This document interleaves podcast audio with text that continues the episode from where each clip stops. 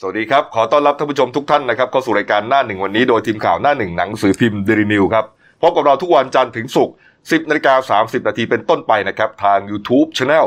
Daily New Life ขีด GS ตามที่หน้าจอนะครับ เข้ามาแล้วกด Subscribe ติดตามกันหน่อยครับ นอกจาก YouTube แล้วก็ออกอากาศพร้อมกันอีกหนึ่งแพลตฟอร์มนะครับ ก็คือ Facebook ในชื่อเดียวกันนะครับอ๋อครับนี่ฮะแล้วก็เห็นข้างหน้าของเราอย่างนี้นะฮะอ่ายาคูนะครับนี่นี่ครับก็เป็นผู้สนับสนุนรายการ นะครับวันนี้วันศุกร์สุดสัปดาห์ครับศุกร์ที่ 5 มิถุนายน 2563 พบกับผมอัจฉริยะโทนุสิทธิ์ ผู้ดำเนินรายการ และพี่เอครับ คุณวราวุฒิคุณสมบัติหัวหน้าข่าวหน้าหนึ่งครับนะผมนี่ฮะฝีมือการพาดหัวข่าวในหน้าหนึ่งนี่ครับ มาจากคนนี้อีกหนึ่งคนนะครับพี่เอนะครับอะประเด็นร้อนแรงวันนี้นะที่เป็นหัวใหญ่ของเรานะครับ แน่นอนนะฮะตั้งแต่เมื่อวานก่อนแล้วใช่ครับนะครับ เรื่องของเอ่อศึกนางงามอืม คุณบุ๋มก็บอกไม่ใช่นะนี่ไงมันหลายซับหลายซ้อนแล้วเกินนะฮะเอากรณีของคุณบุ๋มปนัดดาวงผู้ดีนะครับ ที่ตอนนี้เจ้าตัวเนี่ยเป็นอ่าคณะอนุกรรมการคณะอนุกรรมาธิการศึกษากระบวนการยุติธรรมอ่าที่เกี่ยวข้องกับปัญหาการข่มขืนกระทำชำเราและการล่วงละเมิดทางเพศครับนะฮะก็น่าจะอยู่ในเอ่อสภาผู้แทนราษฎรนะครับนะฮะอีกฝ่ายหนึ่งนะครับก็คือคุณเอ๋ปารีนาไกรคุป สสราชบุรี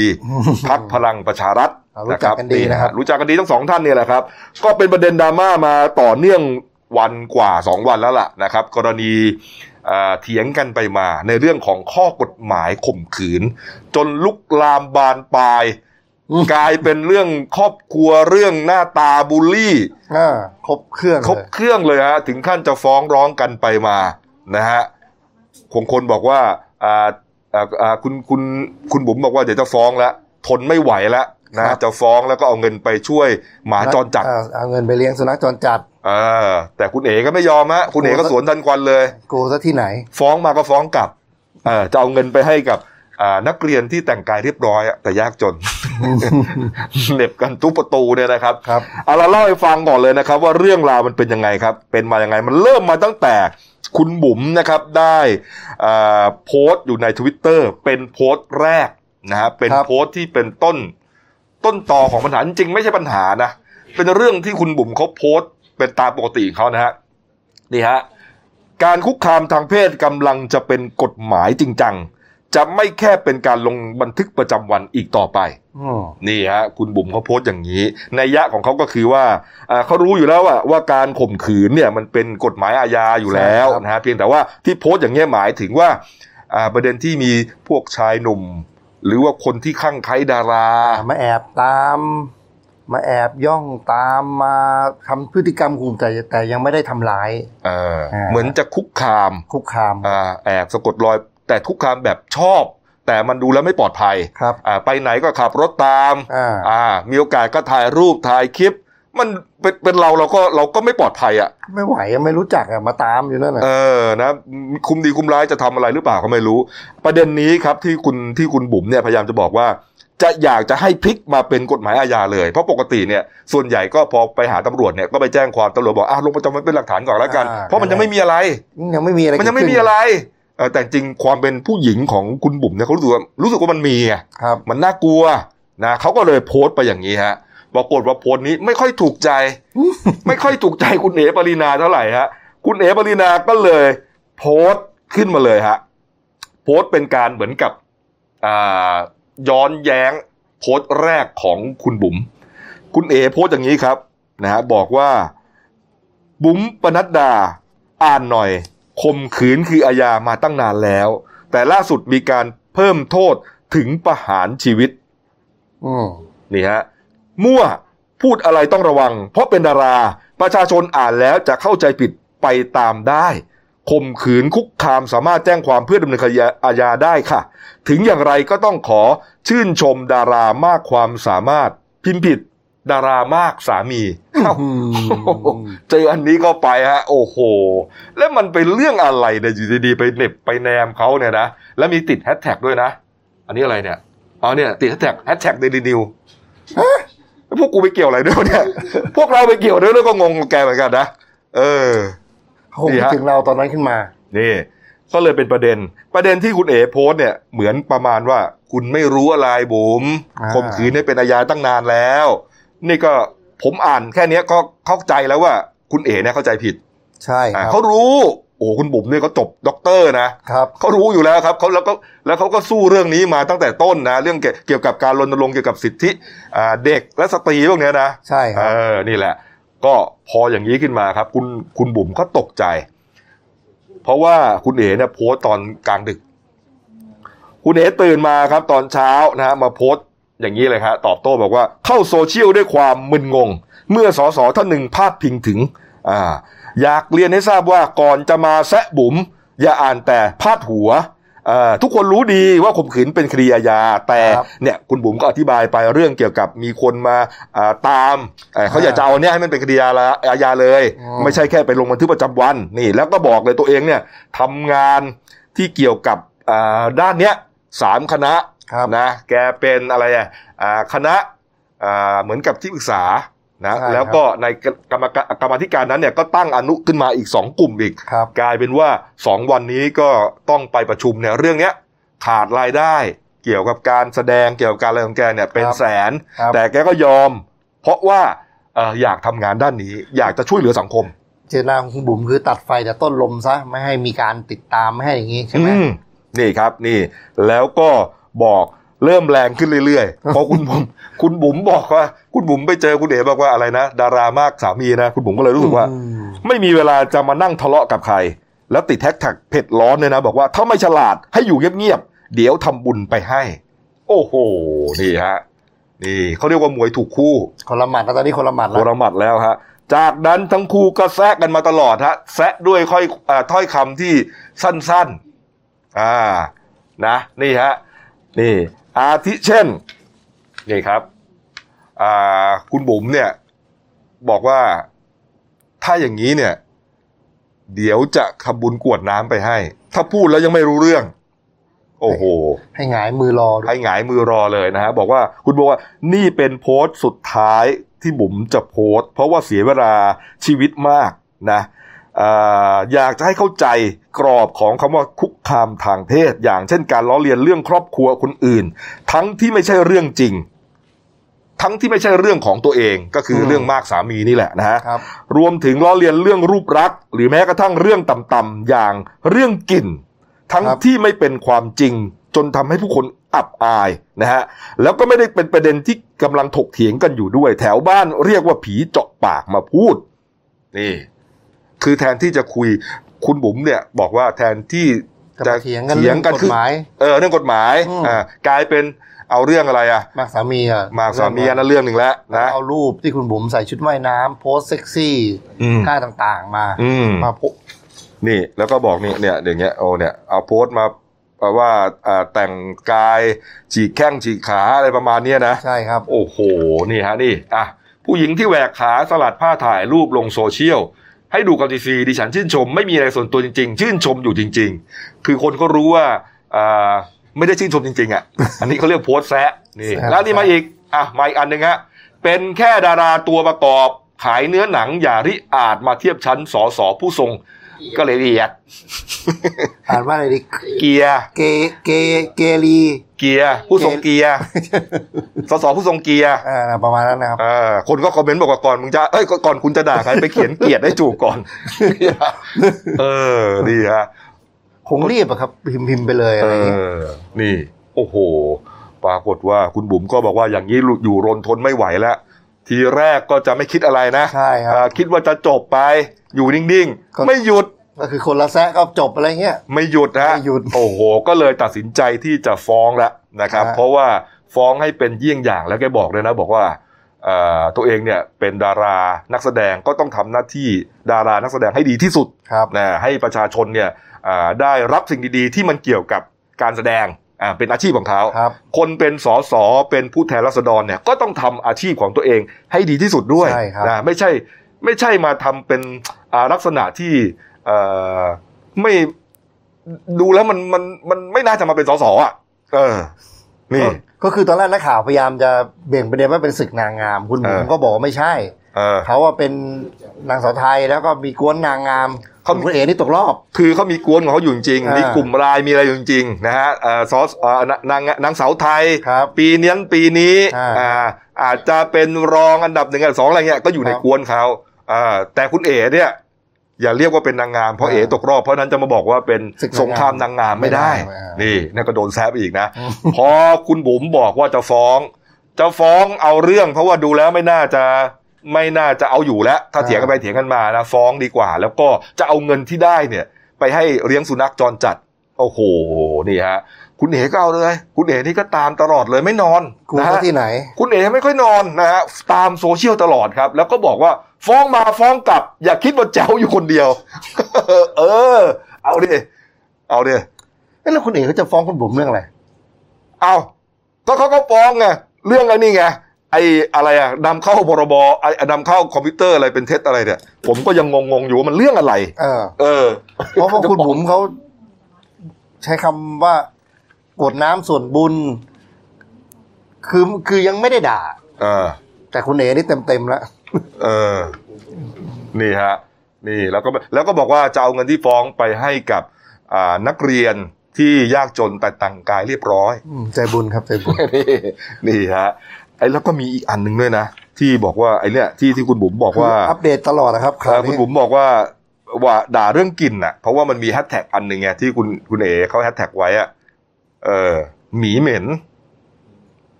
อืมหมีเหม็น ดูสิมันใช่เรื่องไหมเนี่ยเออ ต้องติดตามกันต่อไปครับ เพราะว่าเขาจะอัพคือทุกทุกเขาจะอัปเดตกันเรื่อยๆนะอืม เขาหมายหมายถึงเขาจะด่ากันเรื่อยๆเหรอประมาณนั้นนะครับนี่ฮะแล้วก็เลยคนก็สงสัยคนก็ถามผมว่าเอ๊ะไอ้หมีเหม็นเนี่ยมันฟ้องได้เปล่านะเพราะไอ้เรื่องการมากสามีเนี่ยไปฟ้องหมิ่นประมาทก็ได้นะใช่คเอ่รับอเพราะอ่าศาลเนี่ยจะคุ้มครองเรียกว่าสิทธิของผู้หญิงอะเยอะนะถึงแม้ว่าเขาจะเป็นก็จริงแต่ไม่มีสิทธิ์ไปพูดได้นะครับ แต่เรื่องหมีเหม็นเนี่ย โอ้โห เคยเคยมีศาลเออไม่ใช่เห็นก็เปิดเปิดกันอยู่นะ ผมก็ พิพากษามาแล้วด้วยผมก็ได้อ่านข่าวอื่นอยู่เออ มีคนฝากมาให้เล่าด้วย แต่ผมไม่เล่าดีกว่าให้คุณจอมฮะฝากให้ผมมาเล่านะเห็นก็เห็นคนกันอยู่คนเออคนดีกากันอยู่ นี่ฮะ แล้วสุดท้ายก็ตอนนี้เนี่ยเอ่อน่าจะคลุกกุ่นแล้วล่ะ ทั้งคู่นะนะแล้วก็คงจะพักนอนกันไปเมื่อคืนนี้ วันนี้ก็น่าจะเริ่มมาซัดกันใหม่นะครับ นี่ฮะรอดูต่อแล้วกันว่า เรื่องราวจะเป็นอย่างไรครับ นี่ครับอ๋อมีท้าด้วยนะ คุณบุ๋มท้าบอกว่าดูสิดูคุณภาพสสที่เลือกมาสิประชาชนเลือกมาเป็นอย่างนี้ เดี๋ยววันหนึ่งจะลงสมัครสอสอให้ดูนะเมื่อเช้านี่เอง เมื่อเช้านี่เองฮะครับเดี๋ยววันหนึ่งจะลงสมัครสอสอให้ดูนะแล้วก็อ่าให้รู้กันไปเลยว่าสอสอน้ำดีเนี่ยเขาเป็นอย่างไรอืมโอ้โหนี่ คุณปรีนาก็ ไม่นอนอีกฮะเอ้ยตื่นเช้าตื่นเช้า ตื่นเช้าแล้วตื่นเช้าขอแล้วนอนไปหน่อยนึงฮะตื่นเช้ามาบอกว่า อยากเห็นปนัดดาลงสอสอเขตปรินาไหมคะ อย่าหนีไปลงเขตอื่นนะคะ ท้ายเขามาลงที่ราชบุรีอีกเออ นี่ทำเป็นเล่นไปนะเนี่ย เดี๋ยวถ้าคุณคุณปนัดดาเขาเขารับคำท้าแล้วไปลงจริง ๆ แล้วแพ้เข้ามานี่ยุ่งเลยนะเออเดี๋ยวฮะก็เป็นดราม่าที่ที่ฮอตมาก นะวันสองวันมาแล้วนะครับ วันนี้ก็ไม่รู้ว่าจะขนาดไหนนะโอ้โหหลายคำพูดอะแรงมากนะทั้งสองฝ่ายเลยนะครับครับ อืมเอาเอาแล้วครับ มาดูเรื่องโควิด โอ้โหนี่หักมุมเลย หักมุมเลยปะกำลังกำลังละอูเลยเหรอะนี่ครับเอามาดูโควิดหน่อยนะครับโควิด -19 นะครับเมื่อวานนี้มียอดเพิ่มตั้ง 17 คนนะเอ้ครับนะฮะก็คือครับผมนายแพทย์ทวีสินนะครับ วิษณุโยธินนะครับ โฆษกสบคนะครับ ก็บอกว่า พบผู้ติดเชื้อใหม่นะครับ 17 รายนะครับ ซึ่งเป็นสำหรับ 17 รายเนี่ยก็คือที่สบายนี่ฮะฮะยอดก่อนก็ได้พี่ฮะอะทำให้มียอดรวม 3,101 รายนะครับ ยอดติดรวมทั้งหมดของไทยแล้วก็เสียชีวิต 58 ราย เสียชีวิตนี่ยังคงเดิมครับแต่17รายใหม่เนี่ยที่อืมที่ที่สบายใจได้คือทั้งหมดกลับจากต่างประเทศครับ แล้วก็อยู่ในสถานกักกันของรัฐนะครับได้แบ่งเป็น 3 กลุ่มนะครับครับกลับจากคูเวต13 ราย เป็นผู้ชาย 12 ราย หญิงไทย 1 รายกลับจากกาตาร์2ราย เป็นชายไทย และหญิงไทยอย่างละรายนะครับ แล้วก็กลับจากซาอุดิอาระเบียอีก 2 ราย เป็นชายไทยอายุ 28และ29 ปี ซึ่งทั้งหมดเนี่ยกลับมาจากโซนตะวันออกกลางทั้งหมดนะครับอืมและอยู่ในสถานที่กักกัน คือสิบเจ็ดเนี่ยสิบเจ็ดรายใหม่เนี่ยฟังแล้วก็น่าตกใจอ่านนะครับ แต่ก็เอ่อไม่ตกใจมาก เพราะว่ากลับมาจากต่างประเทศ ไม่มีอยู่ในสังคมเมืองไทยปกติเลย แล้วก็ไม่มีมานานแล้วด้วยนะผมนั่งอ่านข่าวมาเนี่ยเออเราจะสองอาทิตย์แล้วใช่จะสองครับสัปดาห์แล้วนะคก็รับคือในแพทเยย์ทวีสินก็บอกต่อว่าสำหรับคนที่กลับจากเมืองไทยเนี่ยมีการประจางประเทศเข้ามาตอนนี้มีทุกวันนะครับครับซึ่งซึ่งไม่ต้องห่วงเพราะว่าทุกอาจจะกลับมาวันละสี่ถึงว่าห้าร้อยคนเลยแต่ทุกคนเนี่ย เข้าไปอยู่ในสถานที่กักกันหมดอืมเขาแล้วก็ก็จะมีกการระตรวจเชื้อทั้งหมดนะครับครับเขาก็จะกระจายไปอยู่ตามสถานที่กักกันที่รัฐจัดให้ใช่ครับหลายจังหวัดนะครับ กรุงเทพมหานครสมุทรปราการชนบุรีนะโซนที่มาจากทางใต้นะฮะเข้าทางด่านประดังเบซาใช่ครับก็จะไปอยู่สงขลาอ่าปัตตานีนะครับแล้วแต่นราธิวาสก็มีฮะนี่ก็คือยังไม่ให้เข้ามาอยู่ในสังคมปกใช่ติครับก็กักผมตัว14 วัน ซึ่งซึ่งเป็นที่น่าสังเกตก็คือว่า จำนวนผู้ติดเชื้อเนี่ยจากคูเวตกาตาร์และอินเดียนี่เพิ่มขึ้นเรื่อยๆนะครับ อืมนะฮะอืมนี่ฮะอ่ามีประเด็นว่ามันเจอคนที่ติดเชื้อที่กลับมาจากต่างประเทศ แทบจะทั้งสิ้นเนี่ยนะฮะก็เลยมีเหมือนคำถามว่าเอ๊ะถ้าอย่างนั้นเนี่ยจะขยายเวลากักตัวเพิ่มขึ้นไหมเออเพราะว่าตอนเนี้ยกัก 14 วันใช่ครับนะครับกัก 14 วัน แล้วก็ถ้าไม่เจอตัวก็อาจจะปล่อยกลับบ้านอะครับนะทีนี้เขาก็ไม่แน่ใจไง เพราะว่า เวลาตรวจเนี่ย ส่วนใหญ่นะครั้งแรกไม่เจอนะใช่ครับสิบเจ็ดลายเนี้ยล่าสุดเมื่อวานเนี้ยครั้งแรกตรวจไม่เจอเชื้อนะครับ นะฮะอาจจะมันเข้าไปแล้ว แต่มันยังไม่แสดงนะครับ แล้วก็ไม่มีอาการป่วยแน่นอนฮะทั้งหมดเนี่ยแต่เจอใช่ครับนี่นี่คือความเรียกว่าเป็นความความดีอะของของการของการที่เขาเรียกว่าตรวจแบบเชิงรุกใช่ทำให้กลุ่มคนพวกเนี้ยไม่ไม่ไม่สามารถที่จะออกไปแพร่เชื้อโรคได้โดยที่ตัวเองไม่รู้ตัวครับครับผม นี่ แต่เรื่องคกักตัวเขานายแพทย์ทวีสินเขายังย้ำนะครับ กักตัวแค่ 14 วันครั้งเดียวอืมไม่มีการเพิ่มระยะเวลานะครับ อืมนี่ครับ มาท่านอ่าท่านนายกนะครับพลเอกประยุทธ์จันทร์โอชาครับนายกรัฐมนตรีและรัฐมนตรีกลาโหมนะก็ให้สัมภาษณ์ประเด็นอะไรป่ะวันก่อนนี่หัวใหญ่เราเลย วันนี้ก็ยังอ๋อหัวใหญ่อยู่ว่าเรื่องของบางแสน ใช่ครับ บางแสนนี่จะเปิดหาดจริง ๆ เนี่ย ตามกำหนดแต่เขาเปิดวันนี้ป่ะ เปิดเมื่อวาน เปิดเมื่อวานใช่ไหมสี่มิสี่วันมิถุนายนเหรอเออ วันซืนเลยแต่นะเปิดไปแล้วล่ะ 4 มิถุนายนนะฮะครับคนก็แห่กันไปนะครับ รถลาติดเหมือนประหนึ่งว่าไม่มีอะไรเกิดขึ้น เพราะมันเป็นชายหาดที่ใกล้กรุงเทพมากแล้วอะมากที่สุดอะโอ้โหไปแล้วนิดเดียวก็ถึง แล้วสื่อก็ออกทุกวันบางบางแสนสวย บางแสนไล่เออคนที่โอ้โหมันน่าไปอะใช่คนก็เลยปักแค่นี้ไปกันดีกว่าอืมโอ้โหจะกลายเป็นมหากรรมบางแสนไปนี่ฮะแล้วคนก็แห่กันไปเล่นน้ำทะเลอย่างนี้ฮะแบบว่าไม่มีอะไรเกิดขึ้นนะครับ ไม่มีโรคนี้เกิดขึ้นแล้วฮะฮะเล่นกันอ่าปูเสือกินข้าวกินส้มตำกันเนี่ยนะครับ รถลาก็ติดขัด นายกเห็นภาพนี้ก็ไม่ค่อยสบายใจนะแล้วก็บอกว่าเป็นห่วงนะ รู้ว่าทุกคนเนี่ยอาอยากจะเที่ยวอยากจะพักผ่อนไปผ่อนคลาย แต่ว่าการไปเที่ยวแล้วมันไม่ได้รักษาระยะห่าง ไม่ได้ปฏิบัติตามมาตรการป้องกันเนี่ยมันก็อาจจะสุ่มเสี่ยงที่จะติดโรคกันมาได้ แล้วประเด็นก็คือว่าถ้า มันกลับมา ไอเชื้อโรคนี้กลับมาอยู่ในสังคมไทย กลับมามีคนติดเชื้ออยู่ในไทย แล้วก็สืบสาวราวเรื่องไปได้ว่าติดมาจากแถวๆบางแสนเนี่ย อาจจะพิจารณาเรื่องของการปลดล็อกเฟสสี่ระยะเฟสสี่สี่เอออาจจะอาจจะยังไม่มีอะเอออาจจะทอดระยะเวลาอาจจะทอดระยะสามออกไปอีก ใช่เพราะจะจับตาคดีบางแสนนี่เลยนะครับ ถ้าอืมถ้ามีผู้ติดเชื้อขึ้นมาจากบาง บางแสนนี่เรียบร้อยเลยครับอืมเฟสสี่ไม่มีแน่นอนอืมยืดไปอีก ยืดไปอีกนี่ฮะก็เขาเป็นห่วงอะก็ก็เข้าใจแล้วก็เขาเหนื่อยมาหลายเดือนนะก็อยากจะให้มันขาดจริง ๆ ไปเจออย่างนี้เข้าเนี่ยเขาก็เขาก็เครียดเพราะจริงๆเนี่ยไอการเปิดหาดบางแสนเนี่ย มันก็อยู่ในไอเฟสสามที่เขาที่เขาเอ่ออนุญาตนั่นแหละใช่ครับนะครับไม่งั้นก็เขาเปิดไม่ได้นี่นะครัฮะบนี่ เอาเราไปดูนิดเดียวครับก่อนจะไปที่เรื่องเอ่อเรื่องสนามมวยนะ ที่ว่าเฟสสี่เนี่ย มีรายงานว่าเปิดที่ไหนบ้างเนี่ยนะครับนี่ฮะคลายล็อกระยะที่ 4 นะครับ ก็มีทั้งหมด 12 กิจการกิจกรรมด้วยกันนะครับ อันนี้น่าจะเป็นรายงานข่าวก่อนนะฮะอาจจะยังไม่ไม่อ่าตรงซะทีเดียวนะ เพราะผมใช่ครับดูแล้วเนี่ยบางอย่างก็อาจจะยังไม่ใช่นะครับเอาไปดูฮะเช่น โรงเรียนสถานศึกษานี่ จริง ๆ เฟส4เนี่ย มันจะต้องเริ่มในช่วงอ่า กลางเดือนนี้ ถูกไหมฮะนี่เราใช่เฟสใช่สามเฟสครับสามเริ่มหนึ่งมิถุนายนฮะแล้วก็ไปจบสองสัปดาห์ใช่เพราะฉะนั้นครับเฟสสี่ก็จะต้องกลางเดือนถูกไหมฮะนี่แต่อันเนี้ย15วันขึ้นมาโรงเรียนเนี่ยไม่ใช่แล้วนะเออแต่นี่เป็นข้อมูลมานะอ่าเราก็ลงมาให้ดูเหมือนเพราะโรงเรียนเนี่ยตามกำหนดของกระทรวงศึกษาธิการคือหนึ่งกรกฎาคมใช่ครับนั่นหมายถึงว่าหลุดเฟสสี่ไปแล้ว มันลักษณะเขาเหมือนกับว่าให้พวกครูพวกอะไรเนี่ยไปทำกิจกรรมเออเพื่อเตรียมการอ่าเปิดถ้าอันเนี้ยใช่อ่าอ่าก็คือเปิดให้ครูเข้าไปเตรียมการเรียนการสอนก่อนใช่ครับแต่ยังไม่มีการเรียนการสอนถูกต้องนะครับนี่ฮะแล้วก็น่ะไล่ไปฮะสถานรับเลี้ยงเด็กฮะศูนย์วิทยาศาสตร์เพื่อการศึกษานะครับ ห้องประชุม การถ่ายทำรายการต่างๆ ที่ต้องใช้คนจำนวนมาก อุทยานแห่งชาติ ชายหาดอ่าหาดทรายชายทะเลพวกนี้นะนี่ มีอะไรพี่สหัววนสนุกครัสบวนน้ำสนามเด็กเล่น ร้านเกม สนามกีฬาและสวนเกี่ยวกับการแข่งขันลงยิม สถานที่ออกกำลังกายนี่คือพวกการแข่งบอล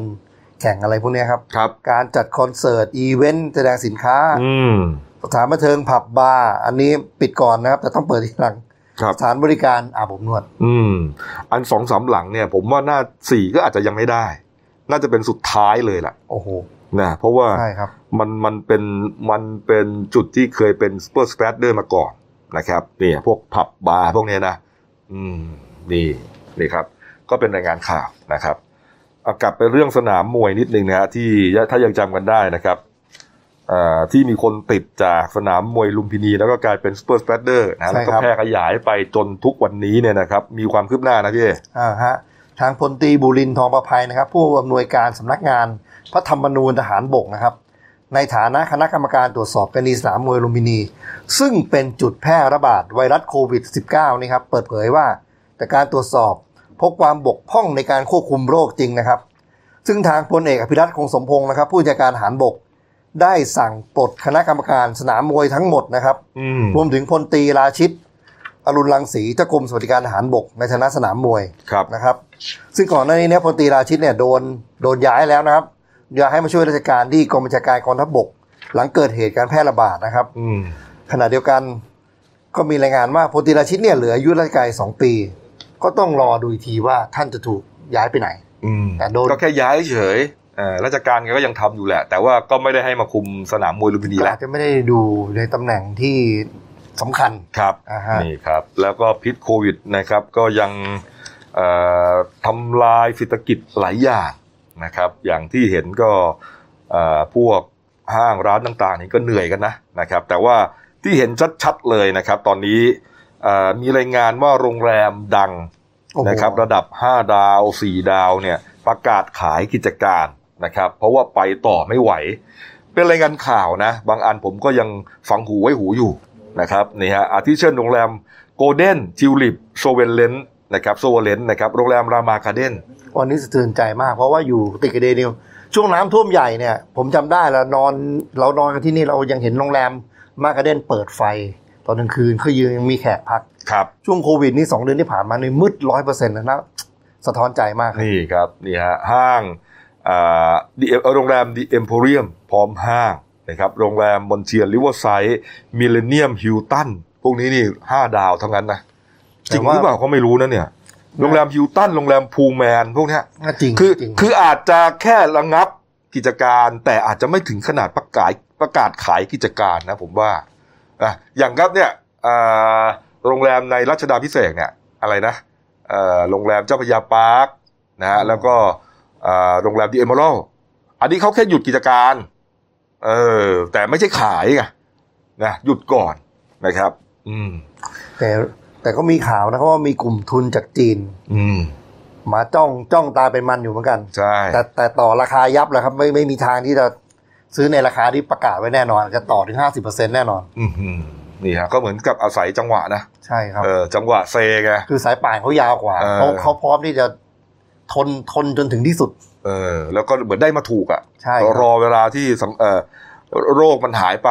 เพราะเศรษฐกิจฟื้นตัว เพราะแต่โรงแรมนี่มันเป็นแบรนด์ระดับโลกทุกคนรู้จักใช่หมดนะครับใช่ครับ ไม่ใช่มีเฉพาะแต่ในประเทศไทยใช่ครับนะครับนี่ฮะแล้วอีกอันหนึ่งนะครับ อีกแห่งหนึ่งที่ที่เราเห็นกันมาตั้งแต่เด็กๆนะครับก็คือโรงภาพยนตร์สกาล่านะครับที่อยู่แถวเอ่อสยามสแควร์เนี่ยนะฮะอยู่คู่กับสยามสแควร์มานาน 50 ปี เขาเรียกว่าเป็นโรงภาพยนตร์ stand alone โรงสุดท้ายของกรุงเทพมหานครหมายถึงว่าเอ่อ โรงที่ตั้งอยู่เดี่ยวๆอาคารเดี่ยวๆเดี๋ยวนี้ไม่มีแล้วนะฮะก็มีแต่อยู่ในห้างก็เราเป็นแหล่งสุดท้ายเหรอใช่ครับ เป็นแห่งสุดท้ายของกรุงเทพนะครับ ที่ยังเปิดดำเนินการอยู่นะสกาล่าไอ้ที่อื่นๆเนี่ยไปหมดแล้วฮะพระโขนงเธียเตอร์อะไรพวกเนี้ยมันก็เปลี่ยนไปหมดแล้วนะครับ นี่ก็ไปอยู่ในห้างกันหมดไงเป็นห้างเมเจอร์หนึ่งสองสามสี่เรียงกันเป็นเป็นตับอย่างนั้นเนี่ยนะฮะปรากฏว่าเอ่อเมื่อวานนี้ครับสกาล่าก็ประกาศปิดตัวถาวรแล้วครับ แต่ว่า เปิดให้องค์กรหรือภาคธุรกิจสามารถมาเช่าพื้นที่ทำกิจกรรมได้ หรือว่าจัดฉายภาพยนตร์รอบพิเศษได้ จนกว่าสัญญาเช่าพื้นที่จะสิ้นสุดลงปลายปีนี้นะฮะสกาล่านี่เป็นหนึ่งในสี่โรงภาพยนตร์เครือเอสเพกนะครับที่ที่อ่ามีอยู่ในกรุงเทพนะครับสี่โรงถูกทุบถูกทำลายไปหมดแล้วครับอาทิเช่น ก็ก็มีนี่ฮะโรงภาพยนตร์อ่าศาลาเฉลิมไทย อันนี้ถูกทุบเอ่อถูกทุบทิ้งปี 32 นะครับอ่า โรงภาพยนตร์สยาม อันนี้ถูกเผาเมื่อปี 53นะครัฮะบชุมนุมเสื้อแดงเนี่ยนะครับลิโดก็ปิดตัวไปเมื่อ 31 พฤษภาคมปีครับ61 นะครับ เหลือสกาล่าอยู่ที่เดียวที่พยายามอยู่นะครับปรับตัวทุกอย่างนะครับอ่าฉายหนังให้มันมากขึ้นในรอบสัปดาห์วันละ 5 รอบสนองอาตอบสนองคอหนังให้เลือกชมภาพยนตร์ได้หลายแนวมากขึ้น ส่วนใหญ่มันมีแนวที่เขาเรียกว่าแนวอะไรอินดี้อ๋อฮะฮะใช่นึกออกไหม ไปไปหาดูตามโรงต่างๆ ไม่มี หนังนอกกระแสพวกเนี้ยอ่าใช่เอครับ อนี่ ก็ใครชอบแนวนี้ก็มาดูที่สกาล่า โอ้แล้วแล้วโดนปิดยาวไปช่วงโควิดเรียบร้อยพอเลย ปิดยาวโควิดนะครับ กลับมาให้เขากลับให้มาเปิดแล้ว แต่ว่าดูแล้วก็ไม่เอาแล้วเออนี่ ปิดตัวไปอีกรายหนึงครับ อืม เอาละปิดท้ายที่โควิด -19 นะครับ เรื่องยอดกันหน่อยนะครับแปดอันดับนะครับ ของโลกนี้นะครับสหรัฐอเมริกาก็อันดับหนึ่งนะครับล้านแปดแสนเจ็ดหมื่นฮะติดเชื้อตายไปแสนจะแสนหนึ่งแสนหนึ่งพันคนเออจะหนึ่งแสนหนึ่งหมื่นคนแล้วฮะเสียชีวิตนะฮะบราซิลอันดับสองนะครับ รัสเซียก็ตามมาอันดับสามครับ แล้วก็ไล่ไปอย่างที่เห็นเนี่ยอังกฤษก็จะเป็นอิตาลีอินเดียอ่ายุโรปซะส่วนใหญ่นะฮะมีอินเดียประเทศเดียวที่เป็นเอเชียแหลมเข้าไปอยู่อันดับเจ็ดฮะ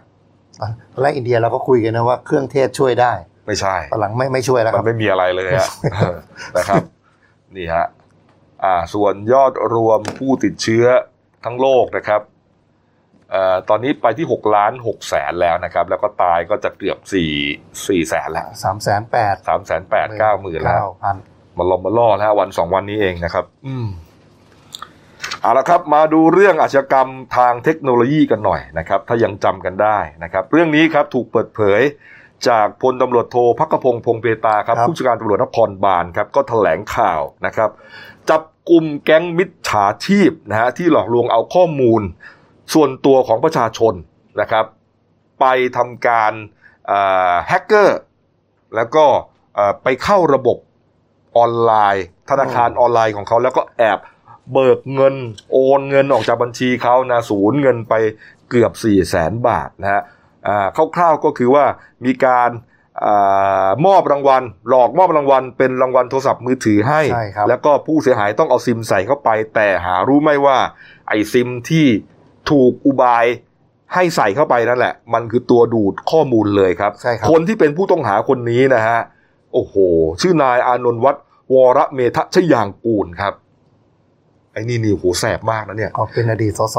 อดีตผู้สมัครสสพักพารดรภาพนะฮะอายุ 34 ปี แล้วก็เกี่ยวข้องกับกระบวนการไอ้แก๊งหน้ากากอนามัยอะกักตุนอะโอ้โหไอ้นี่แสบจริง ๆ นะครับนี่ฮะไปจับกลุ่มได้หน้าเรือนจำกลางจังหวัดสมุทรปราการด้วยฮะครับเรื่องของเรื่องนี่เรื่องยาวฮะนี่ครับ ก็คือประเด็นก็คือว่า คือคุณคือแก๊งแฮกเกอร์เนี่ย จะไป ไปพบ username และ password นะครับ ของคุณกกสิดิตเนี่ย ซึ่งเขาก็จำไม่ได้ว่าเขาไปลงไว้ในเว็บ หรือลงโพสต์อะไรไว้ในตอนไหนนะครับ ครับ พอได้มาปุ๊บเขาก็ลองไอ้ไอ้แก๊งแฮกเกอร์เนี่ยก็ลองเอาพัสชื่อกับ password เนี่ย ไปใช้ในทุกธุรกรรมของคุณคุณกสิดิตครับปรากฏว่าคุณกสิดิตใช้อันเดียวกันหมด อืม ไม่ว่าจะเป็นรหัสไหนเข้า Facebook เข้า ID เข้าธนาคารเข้าอะไรใช้อันเดียวกันหมด ก็เลยผ่านสะดวกเลยตอนนี้ อืมแล้วจนจนมาติดขัด ไอ้ตรงไอ้ธุรกรรมของที่ใช้ของธนาคารกรุงศรีอยุธยาเนี่ยครับ ก็คือ username กับกับ password เนี่ยไม่พอทางกรุงศรีเขาล็อกไว้อีกชั้นหนึ่งโดยใช้ใช้รหัส O OTP OTP นี่คือรหัส password ที่ใช้ครั้งเดียวอืมนะฮะ แล้วก็จะส่งให้ครั้งเดียวครั้แล้วงส่เดีงยวให้ข้ามทางโทรศัพท์มือถือของเจ้าของบัญชีใช่ครับนะครับ ทีนี้ไออานนท์วัดเนี่ย ไอแฮกเกอร์แสบเนี่ยนะก็จะทำอย่างไรล่ะก็ถึงจะเอา OTP มาจากโทรศัพท์มือถือของคุณกสิดิตวิเศษธนากรนะครับที่เป็นผู้เสียหายแล้วก็เป็นนักธุรกิจหนุ่มได้ ก็เลยวางแผนแบบหลายขั้นหลายตอนมาก ครับผม ก็คือสุดยอดก็คือไปจ้างคุณนิวัฒน์นะครับ เหลือเหลือสิริหรือสิริเทียนเนี่ยซึ่งเขาเป็นพิธีกร ซึ่งพอคุ้นหน้าคุ้นตาทางรายการรายการทีวีบ้างนะครับ ครับ ให้ให้มา โทรติดต่อไปที่ไปที่เหยื่อเนี่ย โดยเหยื่อเนี่ยพาครอบครัวไปพักที่โรงแรมหรูย่านพัทยาก็โทรไปเข้าโทรศัพท์แม่ โทรศัพท์ของคุณแม่ แล้วก็บอกว่าขอสายว่าว่าคุณเนี่ยสามารถคุณได้รับรางวัลพิเศษจากโรงแรมแห่งนี้ครับ เราจะแจกโทรศัพท์มือถือยี่ห้อหนึ่งครับ แล้วก็เราก็ให้พิธีกรคุณนิวัฒน์เนี่ยไปแจกโทรศัพท์มือถือถึงที่บ้านเลยนะครับเออนั่งรถตู้ไปอย่างดีรถตู้หรูหรา มีการถ่ายรูปถ่ายอะไร แต่มีข้อข้อแม้นิดนึงว่าเออ คุณคุณกสิดิตเนี่ยต้องเอาซิมการ์ดของตัวเองเนี่ยเสียบไปในโทรศัพท์เครื่องใหม่ เป็นเวลาสองชั่วโมงอืมเพื่อยืนยันตัวตนว่ามีว่ารับรางวัลจริงอ่ามันก็อ้างไปอ่าอ่าคือคือซิมการ์ดเนี่ยคือตัวตัวที่จะเอารหัส OTP มาให้ครับ พอสองชั่วโมงเนี่ยทางแล้วนั้นไอ้ที่ที่แสบกว่านั้นก็คือเขาเขาจะได้ซ่อนซ่อนเอเดเมธนาคาร ที่จะส่ง ส่งรหัส OTP มาให้ในโทรศัพท์เครื่องเครื่องที่แจกเนี่ยอืมซึ่งคุณกจิดิตเขาเขาไม่คุ้นกับโทรศัพท์เครื่องใหม่ครับเขาก็ไม่เขาก็ไม่ไม่เข้าใจว่ามันคืออะไรมันอาจจะล็อกไม่ให้มีการส่งเสียงหรืออะไรเนี่ยอืมมันก็มีการขอโอนเงินแล้วก็ส่งรหัสมันก็ธนาคารก็ส่งรหัสมาให้ที่ที่ที่ซิมตัวนี้ ก็ไม่ขึ้นเขาก็ไม่เข้าใจอะว่ามันเขาเขาไม่รู้ว่าเป็นอะไร ก็คือขึ้นไอซิมโอไอเอ่อมารหัสอ่าใช่ครับ OTP เนี่ยนะฮะไปขึ้นที่เครื่องใหม่ของคุณกสิดิต ที่ครับรับมาจากไอแฮกเกอร์ด้วย แล้วก็ไปขึ้นที่เครื่องของแฮกเกอร์ด้วยใช่ครับนะฮะทำให้ทีนี้ไอคุณอานนท์วัฒน์เนี่ยก็เลยเห็นละ OTP อ่าฮะไอที่ต้องการมาตั้งนานนี่ฮะเห็นแล้วอยู่กับมือแล้วนะครับ ก็เลยเอาเข้าระบบได้แล้วทีนี้อ่าครัก็บเลยก็เลยกดเงินสองครั้งนะครับ อืมครั้งแรกกดซับเซิร์ฟก่อนหลักพัน ครั้งที่สองนี่กดเต็มแม็กเลยสามสามแสนกว่าครับนี่ก็ฮะก็ ก็ได้เงินไปทั้งหมดบัญชีเลยนี่ฮะอ่าฮะความน่ากลัวของมันไม่หยุดแค่นี้นะเนื่องจากว่าอานนท์วัฒน์เนี่ยสามารถเข้าไปในโซเชียลมีเดียของคุณกสิริตได้ทุกอย่างใช่ครับนะครับ เพราะว่าไปรู้รหัสเข้าไงเข้าไปใน Facebook ได้นะแล้วก็เปลี่ยนอ่ารหัสทำให้คุณกสิริตเนี่ยเข้า Facebook ตัวเองไม่ได้เออแล้วก็เขาก็ข่มขู่ว่าถ้าต้องการคืนเนี่ย ต้องให้เงินเขาอีก นี่ นั่นอีกเรื่องหนึ่งอ่าใช่นะคครัรับบแล้วก็พอกลายเป็นว่าเราถูกแฮกเกอร์ Facebook อะไอคนที่ใช้ Facebook อยู่เนี่ยไม่ใช่ตัวเราใช่ครับ ไปเป็นคนอื่นฮะ ทีนี้มันทำอะไรครับ อย่างที่รู้กันเลยฮะ เที่ยว inbox ไปยืมเงินเพื่อนอ่ายืยืมใช่เงินแฟน แม่งรู้ข้อมูลหมดทุกอย่างเลยนะฮะลองนึกดูว่า Facebook เราเข้าไม่ได้แล้วถูกใครคนใดคนหนึ่งเข้าไปเนี่ย มันจะเสียหายขนาดไหนฮะ นี่คือความน่ากลัวมากนะครับ และไอ้นี่มันแสบหนักเข้าไปอีกนะฮะ พอมันรู้ข่าวว่าอ่าคุณกสิดิตเนี่ยแจ้งความไปแจ้งความใช่ไหมว่า โอ้ย Facebook ถูกแฮ็กแล้วก็อ่าถูกอ่าขบวนการเอาเงินไปนะฮะครับไอ้นี่ปลอมเป็นคุณกสิดิตใช่ไหมฮะใช่ครับเพราะถือครอง Facebook เขาแล้วฮะใช่โพสต์หน้าวอลก็เลยบอกว่า ขอโทษด้วยนะครับ ทุกท่านที่ทำให้อ่าตกใจที่ทำให้วุ่นวาย จริง ๆ แล้วไม่ผมไม่ได้ถูกหลอกครับ เป็นเรื่องภายในครอบครัว โอ้โห นี่ฮะ คนเราเป็นเพื่อนเราก็รู้สึกว่า อ้าว อ๋อ โอเค งั้นแสดงว่าพี่น้องมึงโกงกันเองดิซึ่งพี่น้องแอบเบิกเงินกันเองดิ ก็มีบางสื่อรับลูกนะครับ เขาลงไปว่าโอละพ่อ นี่อ่าเข้าทางเขาอีก ก็ใช่ไง ก็คนเขาคนคนนึกว่าเป็นเฟซบุ๊กของคุณกสิดิตไง ก็พิมพ์เองนะ ใช่ไงเข้าก็พิมพ์เอง โอ้โห นี่ฮะ นี่คือความน่ากลัวนะฮะ แล้วผมก็เคยเล่าข่าวนี้ไปไปครั้งหนึ่งนะฮะตอนนั้นให้คุณเติ้ลเนี่ยเล่า เออ เราก็ ไม่รู้ว่าจะจับได้ผมยังโพสต์เฟซบุ๊กเลยว่าเรื่องนี้น่ากลัวต้องจับให้ได้ เพราะว่าถือว่าเป็นอาชญากรทางเทคโนโลยีที่ที่ร้ายแรงมาก แล้วปรากฏว่า ไม่ใช่ใครที่ไหนอะผมนึกว่า เออมันเป็นแฮกเกอร์ที่แสมันคือไอคนไอไออานนท์วัดวรเมธยังชยางกูลเนี่ยอดีตสสพรรคภราดรภาพฮะตกลงเนี่ย คุณเป็นมิจฉาชีพนะเนี่ย แล้วพักพระดอนภาพนี่ไปเอาคนอย่างนี้มาเป็นผู้สมัครสสได้ยังไงฮะเนี่ย นี่ไม่ใช่ธรรมดานะ เอาแค่ว่าไอ้กักตุนอยู่ในแก๊งหน้ากากอนามัยนี่ก็เลวพอเลวหนักแล้วนะฮะใช่ครับผมยังยืนยันว่าคนที่กักตุนหน้ากากอนามัยในช่วงโควิดใหม่ๆเนี่ยคือคนเลวที่สุดแล้วนะฮะยังยืนยันจนทุกวันเนี้ยเออแล้วผมคิดว่าจะจับได้หรือเปล่าก็ยังไม่รู้ด้วย นี่คุณมาแฮกเขาทำทุกอย่างวางแผนเป็นขั้นเป็นตอนจ้างพิธีกรเข้าไป โอ้โห นี่คือคุณคุณคือมิจฉาชีพ หนักมากคือถ้าคุณเอาความเก่งของคุณเนี่ยไปใช้ในเรื่องดีนะ ก็จะดีนะ ต่อสังคมนะ เออ นี่ฮะ ได้เงินไปสี่แสนเท่านั้นแหละ ผมไม่อยากใช้เชื่อแป๊บเดียวก็หมดว่าเขาจะทำคนเดียว เอ้ยเขาจะมีเหยื่อแค่คนเดียวอืมส่วนคุณกสิดิตเนี่ย นี่ฮะ ไปดูประวัติของไอ้นี่นะไอ้ไอ้ไอ้อนนท์วัดเนี่ย โอ้ยเขาเรียนนักเรียนยังไงฮะนอกนะครับครับยังไงครับอะก็จบจากนอกนะฮะไปน่าเรียนจะต่างน่าปจะระเทเรียศนอ่าจบจากเยอรมันครับอืม เขาเป็นคนที่เรียนเก่ง อืมนี่ฮะเรียนเก่ง แล้วก็ไปเรียนด้านเอ่อนั่นแหละคงจะเกี่ยวกับคอมพิวเตอร์เกี่ยวกับอะไรนะนะมันถึงรู้เรื่องนี้นี่ดีเนี่ยนะฮะนี่ฮะเออ ก็ต้องชื่นชมตำรวจด้วยแต่นะครับผู้เชี่ยวชาญเขาก็มีให้คำเตือนมานะครับ ว่าการป้องกันเนี่ยคืออย่าให้เราใช้รหัสเดียวเข้าทุกธุรกรรมของเรา อืม ให้เปลี่ยนไปให้เดี๋ยวนี้เนี่ยมันมีอะไรบ้างอะที่ต้องใช้รหัส Facebook อ่าเฟซบุ๊กรหัสเมลอีเมล ใช่ไหมฮะไออินสตาแกรมเออไลน์เออหน้าหน้ารหัส ATM รหัส ATM อืมบางคนนี่นะรหัส ATM เขียนไว้หลังบัตร เรียบร้อยฮะคือผมเออผมจะบอกได้เลยมันจะมีสูตรของโจรไม่แล้วแล้วไงวะเขียนไว้หลังบัตรยังไงวะเอากระดาษเอากระดาษกระกระดาษที่เป็นกระดาษกาวนะกระกระดาษที่เป็นสติ๊กเกอร์ขาวนะแปะเขียนไว้นะแล้วกลัวจะหายเอา สกอตเทปแปะอีกชั้นไงกลัวจะหลุดอะเออ เสร็จครับทำหายเรียบร้อยฮะเงินเกลี้ยงบัญชีแน่นอนแต่อยากจะเตือนไว้นิดนะครับ มันจะมีสูตรของโจรนะครับที่จะเดารหัส ATM เราอืมก็คือวันเดือนปีเกิด เอออย่างนี้ระไม่วังได้ให้เลดียนะครับไอ้หกหลักใช่ไหมพยายามอย่าไปใช้วันเดือนปีเกิดเรียงกันนะคุณจะเอาสลับท้ายไปหัวหัวไปท้ายก็ได้ แต่ส่วนใหญ่นี่พอรู้วันปีเกิดนี่คุณลองกดดูเถอะ ผมผมให้ร้อยละเก้าสิบแล้วหัวไปท้ายท้ายไปหัวก็ไม่ใช่ปลอดภัยฮะเพราะมันก็รู้เหมือนกัน ก็อาจจะมีการสลับคำบ้างอะไรเงี้ยเออพวกคนเรามันควรจะลืมอะใช่ไหมอืมวันเดือนปีเกิดนี่ง่ายสุดอืมระวังให้ดีครับ ครับ เอาเอาละครับอะมาดูการ์ตูนขาประจำของคุณขวดนะครับ โอ้โห นี่แรงมากนะเนี่ยวันเนี้ยโอ้โหเออเอาแคปชั่นอย่างนี้ครับ เมื่อเงินกู้ผ่าน สัญชาตญาณก็มา เงินกู้ก็คือพรก พรกกู้เงินแหมชามเบลเลอร์เลย พรกกู้เงินที่ถกกันไปเมื่อสัปดาห์ก่อนฮะนะครับเอ่ออะไรอะหนึ่งล้านล้านอะไรเป็นชามข้าวหมาเนี่ยนะเนี่ยแล้วก็มีสุนัขน้อยใหญ่นะฮะนี่ฝูงหลายพันนะครับ พันด่างพันอะไรเยอะแยะไปหมดเลยฮะกัดกันแย่งกัน แย่งชามหนึ่งล้านล้านนะโอ้โหคุณขวด สุดๆเลยวันนี้นี่มีตัวใหญ่ด้วยตัวอ้วนๆด้วยเห็นปะ ตัวอ้วนๆใหญ่ ๆ ก็มี ตัวเล็ก ๆ ก็มีฮะครับเออมีลายด่างก็มีนี่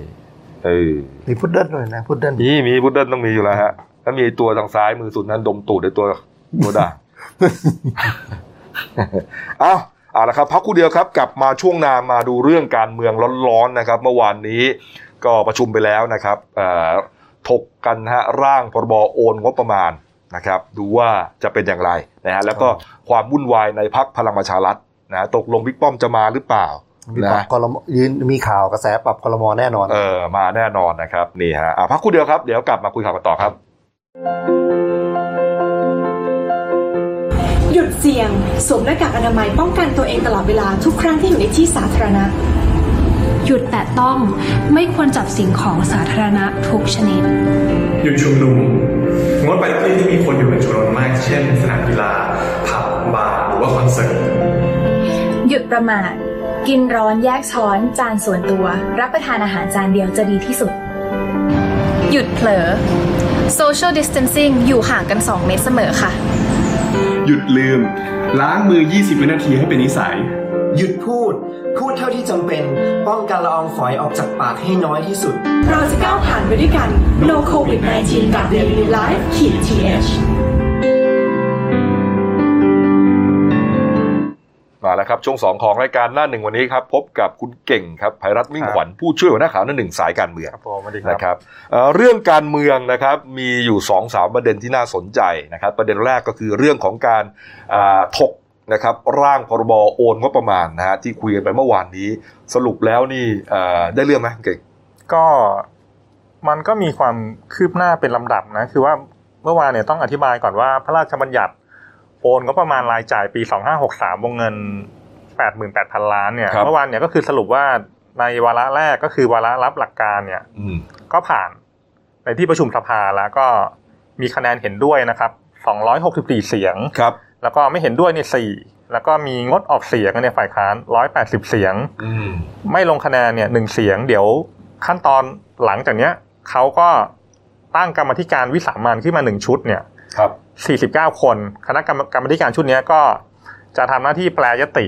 ในตัวกฎหมาย ก็คือว่าหมายหมายหมายหมายความว่าไอ้ตัวกฎหมายก็ประมาณเนี่ยมันมีทั้งหมด5มาตราอืมเขาก็อาจจะปรับปรับแก้ในส่วนของถ้อยคำครับแต่ว่าหลักการเนี่ยไม่ไม่ไม่ปรับละอืมเพราะว่าผ่านในวาระแรกอะนะครับครับก็ กระบวนการเนี่ยก็คือเดี๋ยวตั้งแต่วันที่ 5 มิถุนาเนี่ยเขาก็จะเริ่มประชุมละแปลยติประชุมไปเรื่อยๆนะครับ ก็หลังจากนั้นเนี่ยวาระสองแล้วก็วาระสามเนี่ยเขานัดกันว่าจะลงมติวันพฤหัสหน้าที่ 11 มิถุนายนครับ เพราะฉะนั้นเนี่ยก็คือในในกระบวนการเนี่ยภายในอาทิตย์หน้าเนี่ยวันวันพฤหัสเนี่ยกฎหมายเกี่ยวกับการเงินในการเยียวยาโควิดเนี่ย มันก็น่าจะออกมาเป็นแพ็กเกจของมันก็คือว่าจะจะครบละครับหลังจากกฎหมายออกครบแล้วเนี่ย หลังจากนี้การเมืองก็จะเข้าสู่โหมดเขาเรียกว่าการแบ่งเค้กนี่ไงอืมก็การ์ตูนคุณขวดเมื่อกี้ไงใช่นี่ฮะก็เมื่อวานนี้นะครับ ก็ประชุมสภาผู้แทนราษฎรนะครับตั้งแต่9โมงครึ่งอืมนะฮะคนก็จับตาไปที่ที่นั่งคณะรัฐมนตรีครับนะฮะอืมเพราะว่าอ่าศึกแย่งเก้าอี้ ศึกในของพรรคพลังประชารัฐฮะนะครับ ต้องทราบกันดีครับ เพราะว่าพอกรรมการบริหารพรรคลาออกครึ่งหนึ่งนะครับ ก็คุณอุตมะกับคุณสนธิรัตน์ก็พ้นจากตำแหน่งหัวหน้า และเลขาธิการพรรคแล้วก็แน่นอนครับซื้อแปะของอสามกุมารนะก็คือคุณสมคิดนะฮะจาตุศรีพิทักษ์นะครับ และคนที่จะมาแทนหัวหน้าพักที่มีข่าวก็คือบิ๊กป้อม นะครับพลเอกประวิตยวงษ์สุวรรณนะฮะเมื่อวานนี้สื่อก็เลยจับตา เพราะว่าอ่าทั้งคู่เนี่ยเรียกว่าอ่า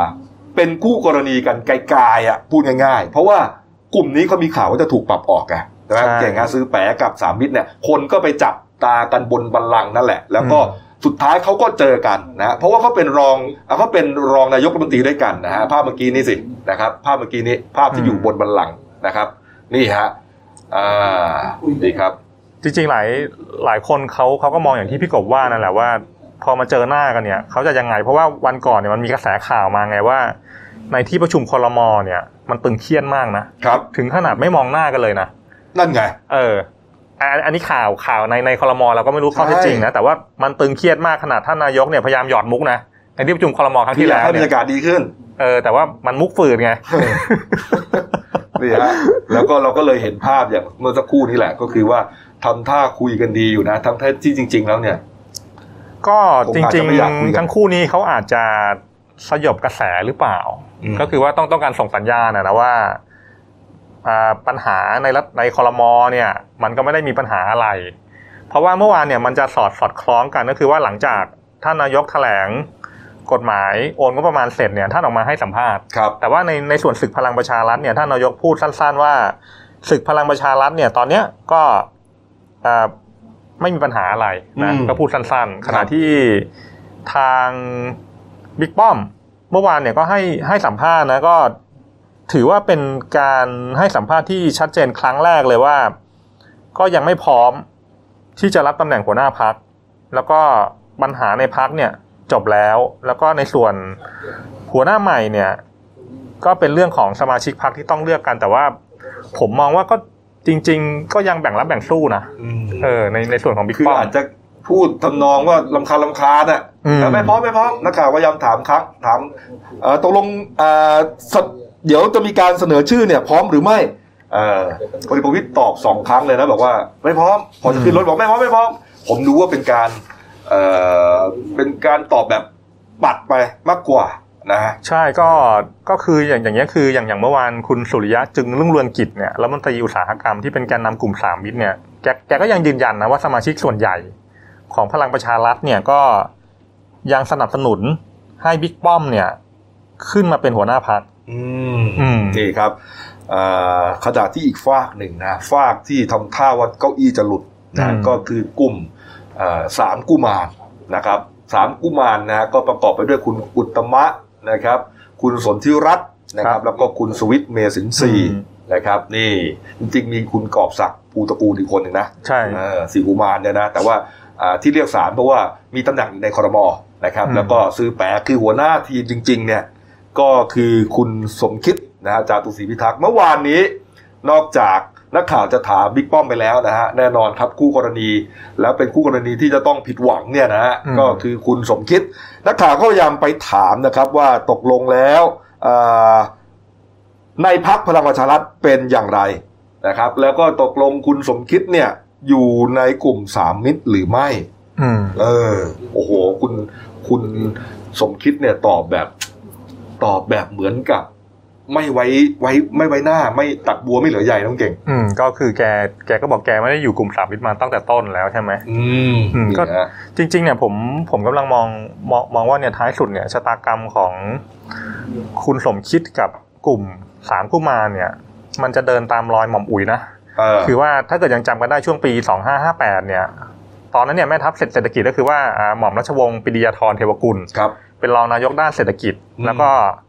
ตอนนั้นเนี่ยก็โดนโดนบิ๊กตู่เนี่ยแหละปรับครัอบอกจากคอรมอแล้วก็กลายเป็นเรื่องความแค้นฝังหุ่นอืมอะหลังจากนั้นเนี่ยหมอมอุ๋ยเนี่ยก็ออกมาวิพากษ์วิจารณ์บิ๊กตู่อย่างต่อเนื่องนะก็จริง ๆ เนี่ยไอ้ในส่วนการปรับคอรมอเนี่ยครับ มันก็ไม่น่าเกินความคาดหมายนะอืม อืมนี่ฮะแล้วก็มีแนวมีทางเลยว่า อาจจะเป็นที่แน่ชัดนะว่าจะต้องมีการปรับครมแน่นอนหลังจากเลือก กรรมการบริหารพรรคคือคือกำลังมองอย่างนี้ว่าเอาเอาหลักก่อนเพราะว่าหลักหลักเนี่ยการเมืองทุกยุคเนี่ยถ้าเกิดว่าการจัดสรรอำนาจและผลประโยชน์เนี่ยมันไม่ลงตัวท้ายสุดเนี่ยมันต้องมีการล้างไพ่และเกลี่ยกันใหม่ครับ ซึ่งมันสะท้อนอย่างชัดเจนก็คืออะไรก็คือว่าวันอาทิตย์ที่ผ่านมาเนี่ยพระราชกำหนดกู้เงินสามฉบับครับหนึ่งจุดเก้าล้านล้านเนี่ยผ่านสภาอืมวันอาทิตย์ผ่านปุ๊บวันจันทร์สมาชิกพลังประชารัฐเนี่ยเอาเลย ก็คือว่า ลาออก 18 คนกรรมการบริหารเพื่อเดินหน้าสู่การเลือกกรรมการบริหารชุดใหม่ครับ แต่ว่าผมอะกำลังจะจะชี้ให้เห็นว่า ไอ้แรงกระเพื่อมทางการเมืองครั้งเนี้ยจริงๆเนี่ยเป้าใหญ่จริงๆคือการปรับคอรมอใช่ในส่วนไอ้การเกี่ยปัญหาภายในพรรคพลังประชารัฐเนี่ยมันเป็นแค่เรื่องรองอืมสาเหตุที่ว่ามันต้องปรับคอรมอเนี่ยเพราะว่าผลประโยชน์ไม่ลงตัวครับตอนนี้เงินมันกำลังจะไหลไหลเข้าถูกระบบแล้วอืมมหาศาลด้วยอืม ก็แค่มันต้องหาคนมาแค่แค่นั้นใช้เงินเอง ใช่เออต้องแค่หานั้นหาคนมาควบคุม หาคนมาแบ่งเค้กนี่ครับ แล้วก็อืมอย่างที่บอกครับอ่าต้องปรับครมเพราะว่ามีการแบ่งสัดส่วนรัฐมนตรีใหม่นะครับ ก็คือว่าอ่าเก้าอี้ว่าการต้องมีสสอยู่ในมือเนี่ยสิบคนนะฮะตอนหนึ่งเก้าอี้นะฮะส่วนเก้าอี้รัฐมนตรีช่วยนะครับ ก็จะใช้สูตรเจ็ดคนนะครับต่อหนึ่งเก้าอี้นะแล้วก็มีกระแสข่าวด้วยว่าอ่ากลุ่มของอ่า สี่กุมารสามกุมารเนี่ยถูกปรับแน่นอนนะครับ แต่ว่าไม่ใช่แค่นั้นนะกลุ่มสสกรุงเทพมหานครนะภายใต้การดูแลของคุณพุทธิพงษ์ปุณณกันต์นะครับรัฐมนตรีดิจิตอลเนี่ยนะครับ แล้วก็คุณณัฏฐพลทีปสุวรรณรัฐมนตรีศึกษาธิการเนี่ยก็อาจจะมีปัญหาด้วยนะครับ เพราะว่าเขาบอกว่าสสในกลุ่มเนี้ยย้ายออกไปซบไปอยู่กับคุณวิรัตรัตนเศษนะฮะไปอยู่อิสระไม่สังกัดฝ่ายใดอีกทำให้ เก้าอี้ของกลุ่มสสกรุงเทพมหานครเนี่ยเหลือนิดเดียวอืมนะครับ แล้วก็ไม่ได้สองตำแหน่งแล้ว ตอนนี้ก็มีสองตำแหน่งใช่ไหมสองว่าการอ่าอาจจะเหลือแค่ใช่หนึ่งว่าการ อันนี้ก็เป็นอีกประเด็นหนึ่งนะครับอืมนี่ นี่ครับ ก็ก็ถือถือว่าก็เป็นการอ่าปรับหลังจากทำงานมาครบหนึ่งปีนะคครัรับบให้มันดูแบบดูกระชุ่มกระชวยหน่อยแล้วก็ การปูนบำเหน็จอะไรที่ช่วยกันศึกเลือกตั้งเนี่ยมันมันก็ถือว่าหมดหมดเวลาแล้วแหละอืมคือตอนตอนตอนนี้มันมีโมโมเดลอย่างนี้ ก็คือว่าในในข่าวที่บิ๊กป้อมเนี่ยจะก้าวขึ้นมาเป็นหัวหน้าพลังประชารัฐเนี่ยมันมีโมเดลว่าในกลุ่มสาม ป.เนี่ยเขาจะคุมอำนาจสามฝ่ายอืมอะหนึ่งเนี่ยบิ๊กตู่เนี่ยอะเขาเขาจะคุมรัฐบาลละครับ คุมทหารคุมตำรวจ อันเนี้ยคุมในแง่ของศูนย์กลางบริหารประเทศครับ ในส่วนบิ๊กป้อมเนี่ยถ้าเกิดมาคุมพักเนี่ยเท่ากับว่าระวังหลังให้บิ๊กตู่อืมหมายความว่าคุมเกมในสภาอืม ไม่ให้ถ้าเกิดเผื่อวันใดวันหนึ่งประชาธิปัตย์อืมเผื่อภูมิใจไทยครับ เกิดงองแงขึ้นมาอืมอันเนี้ยพี่ใหญ่เนี่ยจะมาคุมให้เกมในสภาเนี่ยมีเสถียรภาพมากยิ่งขึ้นครับ ขณะที่บิ๊กป๊อกเนี่ยจะคุมมวลชนผ่านกระทรวงมหาดไทยอืมจะใช้เป็นฐานในการค้ำยันรัฐบาล ถ้าเกิดว่าในสามกลุ่มเนี้ยเขาคุมกันได้ทั้งสามขั้วเนี่ย มันก็เป็นการส่งสัญญาณชัดเจนแล้วว่าสามปอเนี่ย น่าจะ ต้องการอยู่ยาว นั่นไงอืมนี่ฮะแล้วมันมีข่าวกระเซ็นกระสายออกมานะครับอาบอกว่าจริง ๆ แล้วเนี่ยบิ๊กป้อมเนี่ยอาจจะเป็นแค่หัวหน้าพักขัดตาทัพอืมอ่าหัวหน้าพักตัวจริงของพลังประชารัฐนะหลังจากที่อ่าบิ๊กตู่ไม่เอาแล้วนะเพราะว่าบิ๊กป้อมเนี่ยเคยพูดแล้วถ้าถ้าตู่ไปผมก็ลงอืมอ่าผมไม่เป็นแน่นะ ก็อาจก็มีชื่อของคุณพีรพันธ์สารีรัฐวิภาคมาครับ นี่ฮะคนนี้อาจจะเป็นคนที่เขาวางตัวไว้ว่าให้เป็นหัวหน้าพักพลังประชารัฐตัวจริงฮะอุ้ยแต่ว่าตอนตอนหลังคุณพีระพันธุ์แกก็มามีบทบาทเยอะนะ หลังจากลาออกจากประชาธิปัตย์คือคิดดูฮะเป็นใครอะอยู่ดีอืมลาออกจากประชาธิปัตย์มาแล้วมาเป็นอ่าที่ปรึกษานายกเลยอ่าแล้วนายกก็บอร์ดใช้งานใหญ่เต็มที่เลยกรรมการใหญ่ ๆ มีชื่อของคุณพีระพันธุ์ทั้งนั้นครับอืมอ่าไม่ว่าจะเป็นอ่าล่าสุดก็บอร์ดการบินไทยใช่ไหมฮะใช่เออไม่ใช่ซูเปอร์บอร์ดนะแต่เป็นบอร์ดการบินไทยอืมบอร์ดใหม่เข้าไปนะเรื่องของโควิดแกก็ดู เรื่องของรัฐธรรมนูญก็ดู ก็ดูว่าเป็นรัฐธรรมนูลนี่เป็นอะไรเป็นเป็นประธานด้วยนะ ใช่ประธานศึกษานะประธานศึกษาการแก้ไขรัฐธรรมนูญด้วยอืมนี่ฮะคนนี้หรือเปล่าที่ที่เป็นหัวหน้าพักตัวจริงที่บิ๊กตู่เขาวางตัวไว้อืมแต่แต่ผมกำลังมองมองว่า คือคุณสมบัติของคนที่จะมาคุมประชาพลังประชารัฐเนี่ยมันต้องมีบารมีในระดับ ในในระดับที่ทุกกลุ่มในใช่พักเนี่ยมันต้องเกรงใจไงถูกต้องฮะคือคำถามเนี่ยคือหนึ่งเนี่ยคุณพิรพันธ์เนี่ยถึงอ่าถึงถึงแม้ว่าจะเป็นนอมินีก็ตามเนี่ย มันมีบารมีเพียงพอหรือเปล่าที่กลุ่มต่างๆ เนี่ยจะยอมพยพแล้วก็ยอมอยู่เออนะภายใต้การบริหาร ขนาดตอนอยู่ประชาธิปัตย์เนี่ยอ่าเลือกตั้งหัวหน้าพักก็ยังก็แม้เป็นอันดับสองก็จริงอืมแต่ก็ยังไม่ชนะนะ แล้วก็ใช่ ก็ยังเอากันไม่อยู่อะ แล้วนี่โอ้โห พลังประชารัฐก็ต้องเราต้องรู้นะครับ เราปฏิเสธไม่ได้ว่าเป็นพักเฉพาะกิจอืมนะครับพักเฉพาะกิจนะฮะแล้วในตอนตั้งพักเนี่ยจะเอาอ่าทหารมาเนี่ยก็จะดูเป็นพักทหารไปมาเป็นหัวหน้าเนี่ยนะก็เลยต้องเปลี่ยนตัวเอาเป็นนักธุรกิจอะไรเข้ามานะฮะแล้วผมก็ยืนยันตรงนี้แหละเชื่อว่าถ้าวันใดก็ตามที่อ่าบิ๊กตู่ลงจากตำแหน่งนะครับ แล้วก็เหมือนกับว่าไม่เอาละไม่เล่นการเมืองละพลังพลังประชารัฐไม่ไม่รอดหรอกครับแตกครับอืม นะครับแตกแน่นอนนะครับนี่นี่ผมผมคิดว่าอย่างนั้นนะครับอืมอะเอาละครับ ไปดูอีกประเด็นหนึ่งแล้วกันนะครับแฮชแท็กที่ร้อนแรงที่สุดนะครับเอ่อเมื่อวานนี้นะครับก็คือแฮชแท็ก save วันเฉลิมนะครับวันเฉลิมคือใครฮะวันเฉลิมก็คืออานายวันเฉลิมสัตย์ศักดิ์สิทธิ์นะครับเป็นชาวอุบลราชธานี อายุ 37 ปี แล้วก็เป็นนักกิจกรรม เคยทำงานอ่าด้านองค์กรพัฒนาเอกชนหลายด้านนะครับอ่าเยาวชนป้องกันเอดส์อะไรพวกนี้นะฮะอ่าเริ่มเรื่องกันแล้วกันนะ ผมเล่าคร่าวๆว่าช่วงรัฐประหารพฤษภาคม 57 เคยถูกหมายเรียก ให้ไปรายงานตัวตามคำคำอ่าคำสั่งของคอสช แต่เขาไม่ไป ก็เลยถูกออกหมายจับ แน่นอนครับ เป็นฝ่ายตรงข้ามคอสชครับฝ่ายตรงข้ามทหาร ฝ่ายตรงข้ามผู้มีอำนาจณตอนนี้ แน่นอน นะครับ แล้วก็มีข่าวว่าลี้ภัยไปอยู่ที่ลาวต่อเนื่องไปที่กัมพูชา ระหว่างนั้นเองฮะก็มีเพจอันหนึ่งเกิดขึ้นมาในโซเชียลมีเดียนะฮะชื่อว่าเพจกูต้องได้ร้อยล้านจากทักษิณแน่ๆอืมนะส่วนใหญ่ก็จะเป็นเนื้อหาเกี่ยวกับวิพากษ์วิจารณ์รัฐบาลคอสชครับด่าทหารพวกเนี้ยนะนี่ครับเขาก็สืบสาวราวเรื่องกันว่าสุดท้ายเนี่ยใครเป็นแอดมินเพจนี้ก็ไปเจอว่าคุณวันเฉลิมนี่แหละเป็นแอดมินเพจนี้นะฮะก็เลยถูกสารออกหมายจับ นะนำเข้าสู่คอมพิวเตอร์ด้วยข้อมูลอันเป็นเท็จ แล้วก็อันจะทำที่เอ่อให้เกิดความเสียหายต่อความมั่นคงของประเทศพวกนี้นะฮะก็ถูกออกหมายจับ แต่ว่าคุณอ่าช่วงนั้นเนี่ยบิ๊กโจ๊กนะครับพลตำรวจตรีสุรเชษฐ์หักพานนะยังเป็นรองผู้จัดการตำรวจท่องเที่ยวก็ประกาศก้าวเลยนะ บอกว่าวันเฉลิมแม้ว่าจะไม่ได้อยู่ในประเทศไทยอืมแต่ก็ไม่เกินความสามารถที่จะตามจับกลุ่มฮะโอ้โห ก็รู้กันอยู่ว่าอ่าเขาหนีไปนะอยู่กัมพูชา เรื่องของเรื่องมันมาดังขึ้นเมื่อวานนี้เองครับ เป็นข่าวใหญ่ขึ้นมาอีกครั้งฮะมีรายงานว่าวันเฉลิมถูกอุ้มตัวจากหน้าคอนโดมิเนียมที่พักในกรุงพนมเปญฮะแล้วก็บังคับขึ้นรถเก๋งหายไปนะครับ ระหว่างนั้นเนี่ยมีรปภของคอนโดพยายามเข้าไปช่วยเหลือแล้วด้วยนะ แต่ว่ากลุ่มที่มาอุ้มเนี่ยมีอาวุธปืนนะจึงไม่สามารถช่วยเหลือได้ ระหว่างที่ถูกอุ้มวันเฉลิม เดินลงมาซื้อลูกชิ้นปิ้งหน้าคอนโด โทรคุยกับพี่สาวที่เมืองไทย เสียงสุดท้ายที่พี่สาวได้ยินก็คือ โอ้ยหายใจไม่ออก แล้วก็ถูกตัดสายไปฮะ พี่สาวก็นึกว่าเอ๊ะเกิดอุบัติเหตุอะไรหรือเปล่านะ พยายามโทรกลับหลายครั้งแต่ก็ไม่มีคนรับสายนะ พอถามติดต่อเพื่อนที่รู้จักกันที่พนมเปญก็เลยรู้ว่า ถูกชายชะกันอุ้มตัวไปแล้วมตอนนี้ยังไม่รู้ด้วยว่าอ่ายังมีชีวิตอยู่หรือไม่นะครับ แล้วถูกจับตัวไปที่ไหน ก็เลยนำมาซึ่งแฮชแท็ก วัน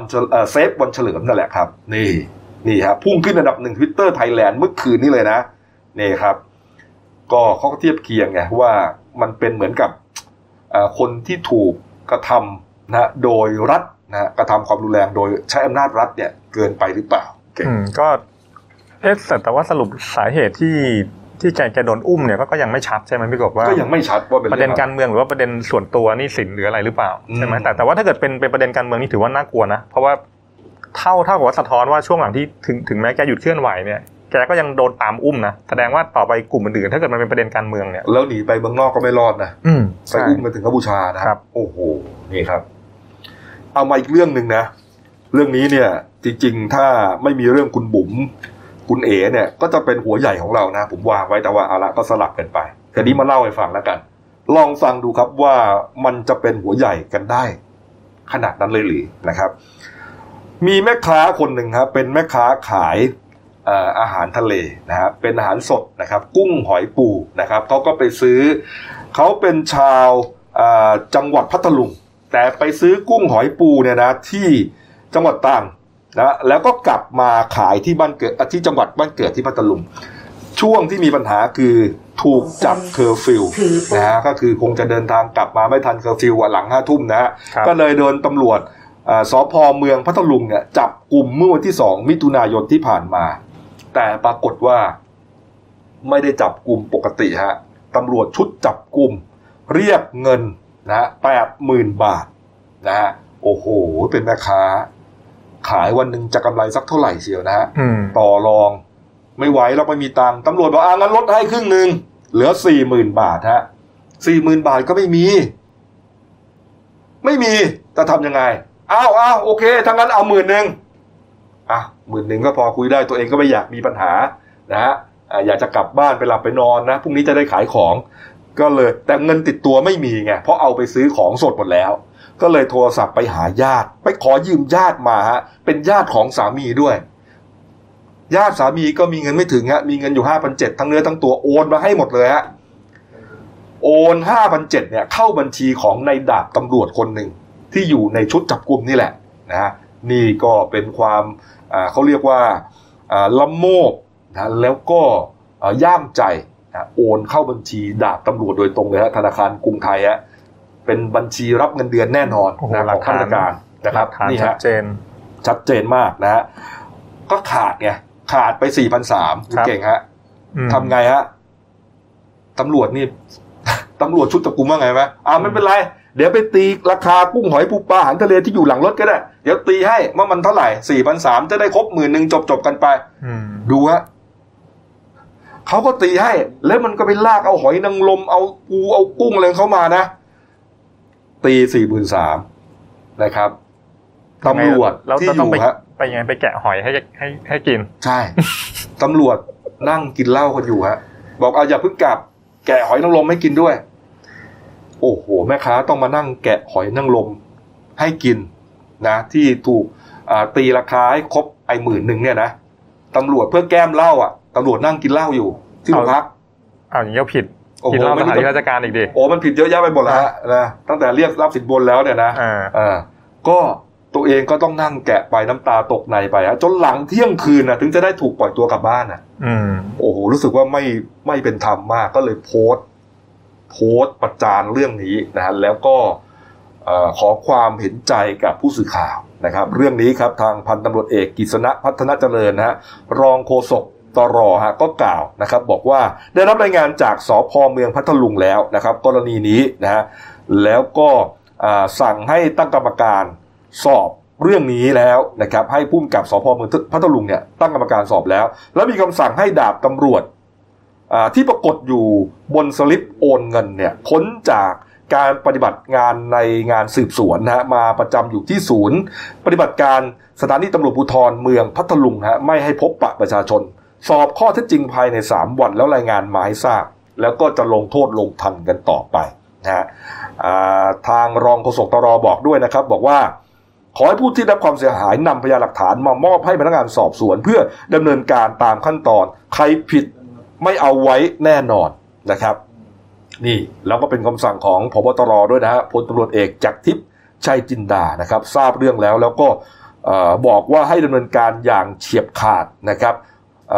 คนที่หากินบนความเดือดร้อนของผู้อื่น ถือว่าเป็นการซ้ำเติมประชาชนฮะให้ดำเนินคดีทั้งอาญาและวินัยอย่างเด็ดขาด ยิ่งอยู่ในช่วงโควิด -19 ด้วยเนี่ยประชาชนเดือดร้อนอยู่แล้ว แล้วจะไปทำอย่างนี้อีกเนี่ยถือว่าอ่าใช้ไม่ได้นี่นี่ก็แต่จริง ๆ นะไอ้ไอ้การกระบวนการการตั้งคณะกรรมการสอบเนี่ย ควรจะใช้หน่วยงานภายนอกมคือคืออันเนี้ยทางผู้กำกับสพพัทลุงเนี่ย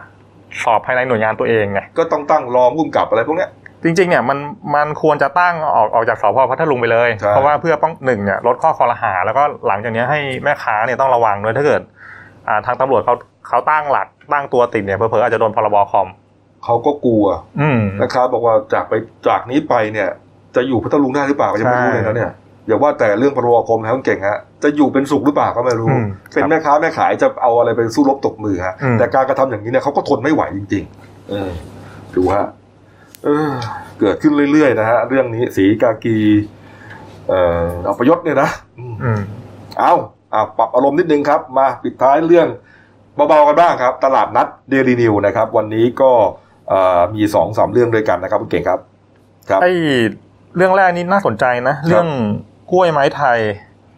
ในวิกฤตโควิด ก็คือสรุปว่าวันเนี้ยตลาดนัดเดลินิวเราเนี่ยเราลงเรื่องอากลุ่มกล้วยไม้อำเภอกระทุ่มแบนจังหวัดสมุทรสาครครับครับเขาก็มามามามาบอกว่าไอ้กล้วยไม้เขาตอนเจอวิกฤตโควิด เนี่ย ปกติเนี่ยกล้วยไม้เขาส่งออก พอวิกฤตโควิด เนี่ยมันส่งออกไม่ได้ไง โอ้ยพวกนี้เอนะอขึ้นเครื่องบินใช่ร้านอาหารพวกนี้นะคือทำกันไม่ทันน่ะอืมทีนี้ปิดหมดเครื่องบินไม่บินร้านอาหารปิดก็มันออกทุกวันน่ะกล้วยไม้อะใช่ก็คือมันมันก็มีต้นทุนอะนะค่าครับปุ๋ยค่าดูแลจะปล่อยปล่อยให้มันตายก็ใช่เรื่องใช่ไหมอืมก็คือเขาก็มาโฆษณาเนี่ยแหละว่าว่ากล้วยไม้เนี่ยถ้าเกิดอยากจะอยากจะช่วยเกษตรกรกลุ่มกลุ่มเขาเนี่ยเขารวมตัวกันเก้าจังหวัดนะครับมีห้าร้อยเจ็ดสิบสี่คน ก็หลายจังหวัดเนี่ยถ้าเกิด ใครอยากจะจัดซื้อกล้วยกล้วยไม้นะกล้วยไม้คุณภาพดีเนี่ยก็โทรโทรศัพท์ไปหาเขาได้ครับนะนี่ก็ก็ขึ้นอยู่ตามหน้าจอนะครับเป็นอ่าโทรศัพท์นะแล้วก็ติดต่อทาง ID Line พวกนี้ได้เหมือนกันนะฮะเขาอยากจะให้เปลี่ยนไงงานพิธีต่างๆ เนี่ยอ่าแทนที่จะใช้ดอกไม้อื่นเนี่ยหันมาใช้ดอกกล้วยไม้กันบ้างคืออมเพื่อที่จะมาช่วยเกษตรกรกลุ่มนี้อืมนี่นี่ครับ อีกเรื่องหนึ่งนะครับก็เป็นอ่ามาจากคุณเพชรดาว อินชูกุลนะครับเป็นผู้จัดการสากลผู้ประกอบการอขออภัย มาจากคุณจริยานวลขาวะ เป็นผู้จัดการสากลผู้ปลูกมะนาวบ้านแพ้วดำเนินสะดวกครับ นี่ก็บอกว่าปกติเนี่ย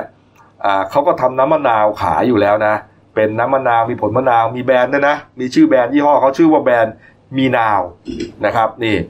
ก็แต่ว่าช่วงเดือน 2 เดือนที่ผ่านมาเนี่ยยอดขายลดลงเป็นอย่างมาก เพราะว่าร้านค้าหยุดกิจการไงนะครับ แต่มะนาวมันออกทุกวันนะครับ ก็จากเดิมเนี่ยโอ้โห ขายได้เป็นหมื่นขวดฮะตอนนี้เดือนละเป็นหมื่นขวดนะ ตอนนี้ก็พันถึงสามพันขวด ซึ่งมันน้อยมากนะก็อยากจะให้ช่วยกันอุดหนุนหน่อย เป็นมะนาวคุณภาพดีนะมะนาวแป้นเลยนะจากสวนแท้ๆปลูกบนดินมีตะกอนปากแม่น้ำท่าจีนและแม่น้ำแม่กองฮะ เรียกว่ามีความอุดมสมบูรณ์มาก น้ำก็ใช้ระบบชลประทาน ยกร่องสวนนะฮะมะนาวของเขาเนี่ยเปลือกบาง น้ำเยอะเปรี้ยวและมีกลิ่นหอมฮะไม่ใช้วัตถุวัตถุกันเสียด้วย อยู่ในนานเดือนหนึ่งฮะนี่บรรจุขวดขวดละยี่สิบสองบาท แล้วก็สิบห้าบาท สนใจก็ซื้อกันได้ครับสหกรณ์ผู้ปลูกมะนาวบ้านแพ้วดำเนินสะดวกฮะหมายเลขโทรศัพท์ก็ศูนย์หกสามสามหนึ่งสามสามสามเก้าเก้าครับ ซื้อกันได้โอ้โหดูแล้วน่ากินนะเออ การที่จะซื้อเป็นลูกนะบางทีอ่าซื้อมาก็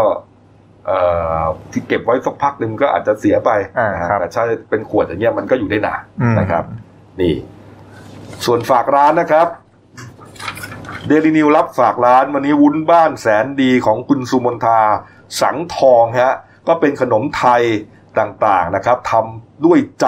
นะครับแล้วก็ฝีไม้ลายมือนี่เรียกว่าไม่เบาเลยนะ ด้านการทำขนมหวานนะฮะก็เป็นวุ้นผสมผสานนะครับ มีหลากสีสัน รสชาติหอมหวาน น่ารับประทานนะขายตามตลาดนัดทั่วไป หรือว่าอยู่ในตำบลพงประสาทอำเภอบางสะพานจังหวัดประจวบคีรีขันธ์นะแล้วก็ราคาถูกมากกล่องละ20 บาทแค่นั้นเองฮะถูกมากใครอยากจะสั่งไปรับประทานหรือเป็นของฝาก เป็นขนมว่างในงานจัดเลี้ยงก็สั่งกันได้ครับวุ้นบ้านแสนดีฮะ 0805484484 ครับ ID ไลน์ก็ตามที่ขึ้นหน้าจออุดหนุนกันฮะเอแล้วร้านค้าร้านขายนะฮะคนไหนที่อยากจะลงอ่าโฆษณาเร็วๆนะครับ ไม่รอหนังสือพิมพ์ไม่ไหวนะฮะหรือเอ่อบรรดาลูกค้าที่อยากจะไปดูอาหารอร่อยอร่อยผลิตภัณฑ์ดีๆ เข้ามาเลยนี่เข้ามาเลยครับนี่ฮะเฟซบุ๊กนะครับ กลุ่มตลาดนัดเดลินิวไลฟ์ นะครับ เข้าไปเลยฮะตอนนี้นี่คนขายนี่จะเท่าไหร่แล้วพันห้าพันหกแล้วนะคนซื้อก็เข้าไปดูกันหน่อย ช่วยกันอุดหนุนนะครับ ช่วงวิกฤตอย่างนี้อ่าเอาละครับ มาดูหนังสือพิมพ์เราหน่อยนะครับหนึ่งดาวก็ขายจังหวัดไกลๆนะครับนี่หน้าสิบครับ มหาเสน่ห์รามันของขลังขมังเวทอ่านี่ครับ หน้าสิบหกครับ วิกฤตสู่โอกาสต่อยอดอาชีพครับ โอ้โห นี่ ส่วนเรื่องสั้นของฉันนะครับ เรื่องที่ตีพิมพ์ลงในเดลินิวฉบับวันเสาร์ที่ 6 มิถุนายนนะครับ ชื่อว่าเรื่องสุดท้ายของปล้องฮะเขียนโดยคุณจักรินภูมิสุนนะฮะนี่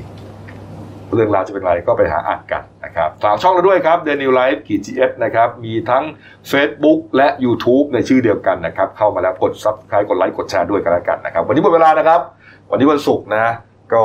ตอนนี้เขาก็เริ่มผ่อนคลายแล้วนะเก่งร้านอาหารก็ไปนั่งทานกันได้ นั่งรวมกันได้นะครับ แต่ว่าก็ต้องอรักษาความปลอดภัยด้วยกันแล้วกันนะครับ ก็จะได้ไม่ติดโรคกันนะครับอะเอานี้หมดเวลานะครับ ลาไปก่อนครับ สวัสดีครับ